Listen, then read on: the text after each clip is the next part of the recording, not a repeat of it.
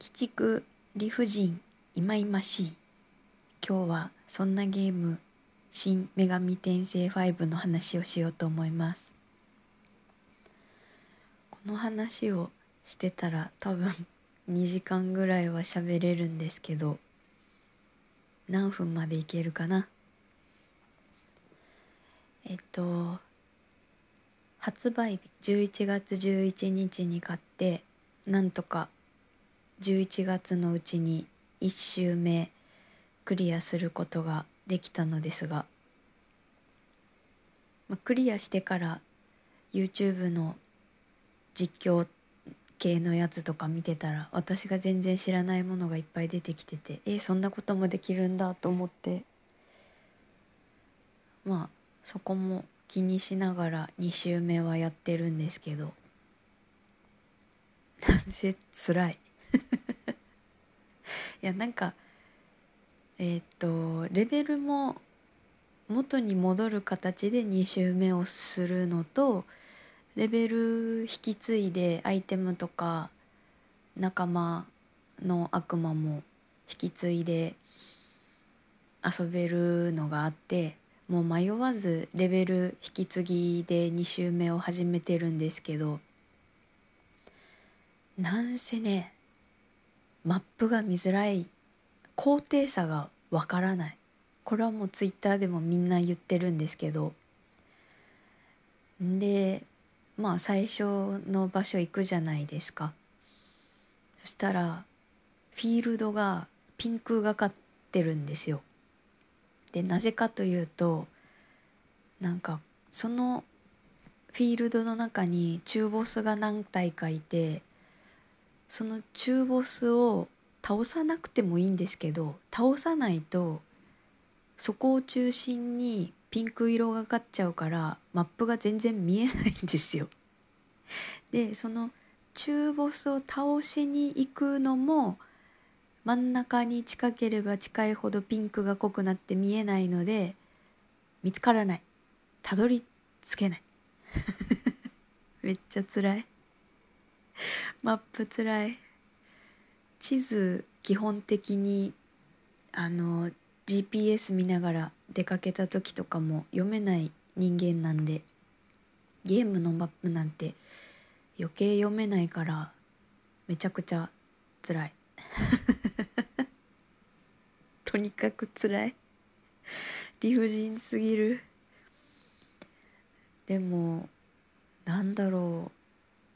もううわーってなってやめたいんですけどなんだろう中毒ですね。依存性が高い。もう嫌だってなった何分か後にはもうスリープモード解いてまたやってますからね。いやゲームって恐ろしいですね。なんかポケモンとか可愛いゲームだったらいいのにな。もうね女神転生シリーズはねしんどいわ。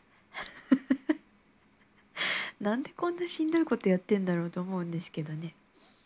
なんかしんどい先の喜びというか辛い辛い辛いでやっと達成できたら ドーパミンが多分ドバッと出るんでしょうね。まあ多分それが癖になって私はゲームをやめられないんだと思うんですけどなんかツイッターとか見てると最初の中ボスがもう倒せないもうそこで挫折してる人もいればもっと前か。マップが読めないっていうのでもう挫折してる人もいるし。なんか同じフィールド3時間半ぐらいぐるぐる回ってで敵が奇襲をかけてくることがあってで主人公があの呪いをかけられて一撃であのやられるような攻撃にめちゃくちゃ弱いんですよそれが弱点で。でそういう飛び出してくる系の敵に限ってその呪いの技使えるんですよ だからなんか3時間半駆けずり回ってで敵ポーンって出てきて呪い系の技かけられて一撃で主人公があの お亡くなりになってゲームオーバーになるっていうそんな理不尽もあったりしてすごいいいゲームですよ。私も何回か、まあ、3時間半駆けずり回ってはなかったですけど、うん、やっとあここ行けたと思ったら呪い系が使える悪魔が出てきて主人公あっさりやられるっていうゲームオーバーっていうのは何度か経験しましたね。でもすぐやり直すんですよ。セーブしたポイントから。なんかね私が過去やった「女神転生」シリーズはえっ、ー、と子供向けのなんかえ？なんだろう？あれはゲームボーイのなんだろう？ゲームボーイだって。めっちゃ懐かしいね。ゲームボーイ版の「女神転生」お子様版はめちゃくちゃ簡単だったんですけどセガサターンで発売されてたシリーズはまあスピンオフみたいな感じであれとかはねセーブポイントがなかった気がする。なんかアイテムでセーブできるのがあってでこまめにセーブできなかった気がするんですよね。だからもし途中で主人公が死んじゃったらだいぶ前からやり直さなきゃいけない内容だったと思います。だから今回はまだ各所にセーブポイントがあるんでそれは何だろう親切設計。もっとねいろんなコアなファンしかいないですけどいろんな人に何だろう遊んでもらいたいから親切設計。でもな敵の強い弱いはまあ難易度設定で一応選べるんですよ。えっ、と最初からあるやつはカジュアルノーマルハード。でダウンロードで買えるのかな？カジュアルよりもっと簡単なセーフティーっていうのがあって。イージーとかじゃないんですよ。もうセーフティーとカジュアル。もうねセーフティーは何だったかな。RPG 自体やったことがない。経験がない人。でなんかカジュアルは「女神転生」シリーズをやったことがない人におすすめみたいな感じで。敵との戦闘が多分簡単なんだと思うんですよ。レベルの上げ方とかね。でもあのフィールドの難しさはハードだろうがセーフティーだろうが一緒なんで投げ出す人は投げ出すと思うな。私ももう本当今2週目であの屋外のフィールドじゃなくて、まあ、いわゆるダンジョンというか迷宮みたいなのに入っててその2週目なんですけどもうね覚えてないのよ。苦労してこう迷宮を脱出した手順をね。でまたもう一回やって隙間から落ちて元の階に戻ったり風に吹っ飛ばされて元の階に戻ったりしてもうね毛髪が なくなりそう。もう毛髪がなくなってお坊さんになって涅槃の境地に達しそう。ねお話私のお話聞いてれば聞いてるほど遊びたくなると思うんですよ。スイッチ持ってない方はスイッチ買うしまあスイッチ買った一番最初のね思い出のソフトになると思いますね。まあ大体の方はトラウマになると思いますけど。頑張ってクリアしてほしいです。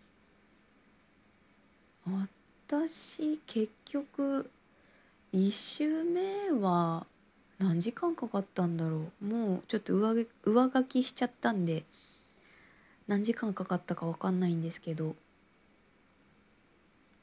うーん。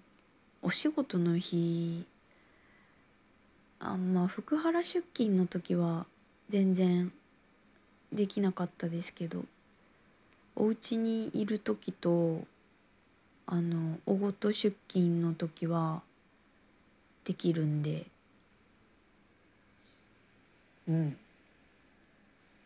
あと電車の中。でもやってた。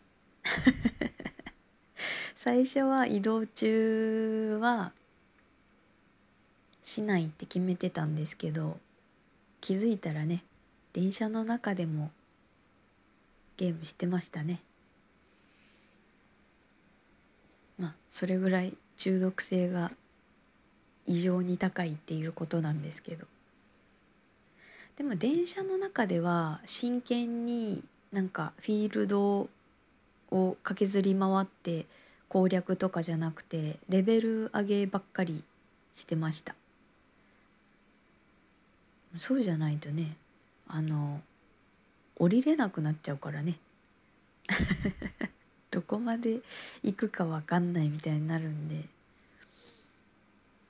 下手したらね終点まで行ってまたね発車する駅まで戻っちゃうかもしれないんでね。乗った駅まで。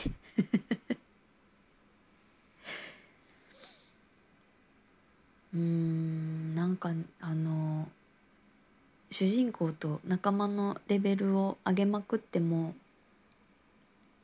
ちょっとねその時はもう戦略とか関係なくもうとにかく運に頼るしかない。その時のね相手側の動きがこちらに有利か不利かどうかはその時の運。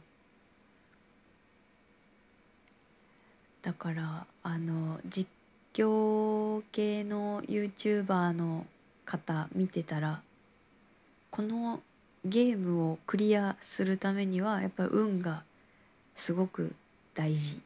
でそこでその祈りの力 プレイしてる人の祈りの力が試されるって言って試される祈祷力って言ってましたね。確かにそれ。まあその攻撃はしないでみたいな。うわそこでそれ貯めて次のターンクリティカルで攻撃しないで。感じですね。もう本当につらい。多分12月中に3週目まで終えられるんじゃないかな。あでも12月は基本的に繁忙期。忙しいあの月だと言われているので、まあ、ほとんど福原出勤だし出勤もまあ11月より多いんであんまりゲームしてる暇ないからまああれだね節分あたりまでには4周して全部なんかエンディングが4パターンあるらしいので全部見れたらいいなって思ってます。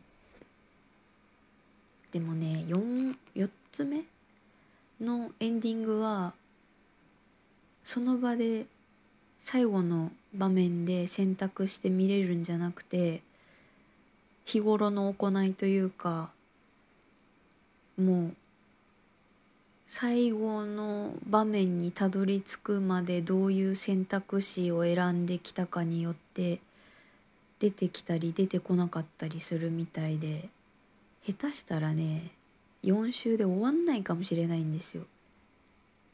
うわ出てこないとかって言ってね気づいたら10周してるかもしれないんで春になってもやってるかもね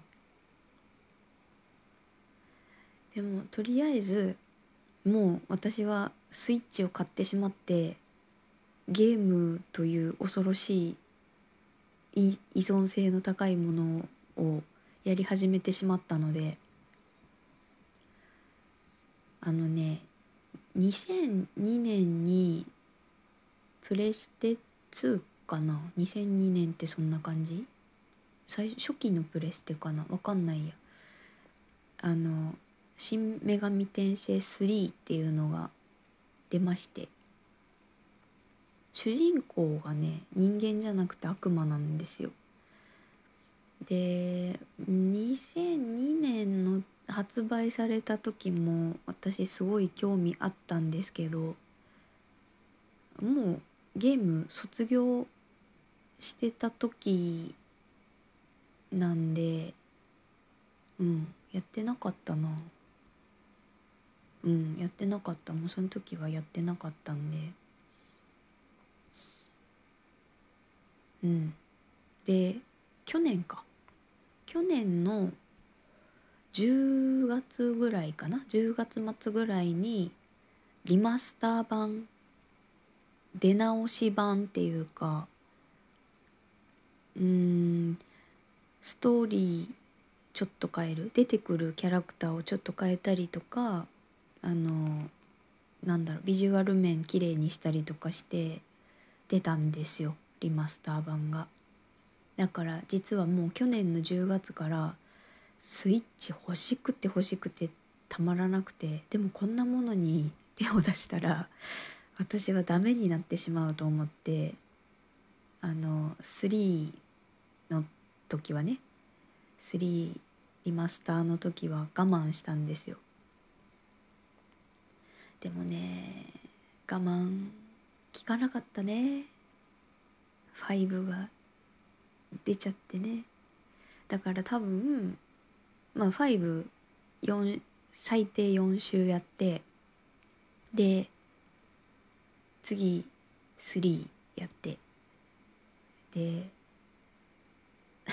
5やって3で真ん中の4かな？4をやろうかな？面白そうだったら。もうこれ来年までの予定が決まったね。来年？違う。再来年。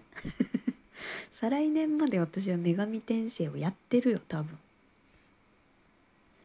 で下手したら過去のその作品今最新のゲーム機器では出てない過去作品をやりたいがためにメルカリでねプレステ買ったりとか。メルカリじゃなくてもいいんだけどね。新しいのでもいいんだけど。してるんじゃないかなと思います。ペルソナシリーズやったことないしな。ペルソナシリーズはもっとなんかポップな感じらしくって。通常の女神転生シリーズよりあの暗くない。感じがします。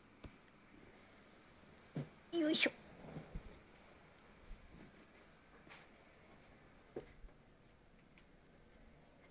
よいしょ。まあ皆さんも私の話で興味を持ってくださったら いいなと思いながらこの取り留めのないお話を終えたいと思います。もうこれだけで私は本当に2時間3時間はお話できてしまうので。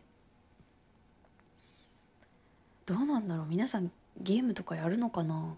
そのスマホのゲームとかじゃなくていわゆるテレビゲーム？ビデオゲーム？あのプレステなりなんだ今主力って何？スイッチプレステか？うん主力はそれか。やるのかなみんな。ゲームする人はどんなゲームするの？この前仲良しさんは RPG とか終わりのあるゲームはあれかなみたいな。それよりずっと続くゲームの方が好きかなって言ってました。うん。この前来た初めましてさんが結構ゲームする方で「女神転生」シリーズは過去のやつをやったことがあって今回のやつはやってないって言ってたんですけどどういう戦闘システムかとかちゃんと知っててなんか楽しくお話 できました。私こんなにゲームの話だけしてていいんだろうかと思ったんですけどアンケートにとっても楽しい時間でしたって書いてくれててめちゃくちゃ嬉しかったです結構ねツイッター見てますって言わないでさ遊んで帰ってるお客さんとかも多いと思うんですよね。なぜか。私もなんか恥ずかしいな。あの「写メ日記見ました」じゃなくて。あのツイッター誰かが「いいね」してたのが流れてきてとか誰かがリツイートしてたのが流れてきて興味持ちました。まあそれは嬉しいんですけどなんか本当にツイッターくだらないことしか言ってないからさほら本音はツイッター建前が写メ日記でやらせていただいてますので先にね本音を見られてる恥ずかしさ っていうのはありますね。まあでもこんなやつに興味を持って遊びに来てくれたりもうずっと長いお付き合いだったり何度も何度も会いに来てくれる方、うん、たまにだけど忘れずに会いに来てくれる方みんなありがたいですし大好きですあ本当に取り留めのない話になっちゃった。こう半分 半分？違うほとんどがゲームの愚痴 愚痴？愚痴というかまあいかに楽しいか。どういう部分が楽しいかっていうのをいろいろお話ししてきたわけですけども。あのー、ねこの前このポッドキャストをやってみたらいいんじゃないですかって提案してくださった方が初めて会いに来てくれてめちゃくちゃ嬉しくて私の恩人ですからね。ツイキャスを聞いてくださったかなんかでポッドキャストも勧めてくださってまあ本当ツイキャスも気まぐれだしポッドキャストなんてもっと気まぐれなんですけどなんかこういうツールもあるんだよっていうのを教えてもらえてすごく嬉しい。嬉しいというか、まあ、またいろんな人とつながれるきっかけになるのでうんありがとうございます。恩人です。じゃあそろそろゲームの世界に戻ろうと思います。うん早く2週目終わりたいなと思いながらご飯もまともに食べずに頑張りたいと思います。それではまたまたまたね。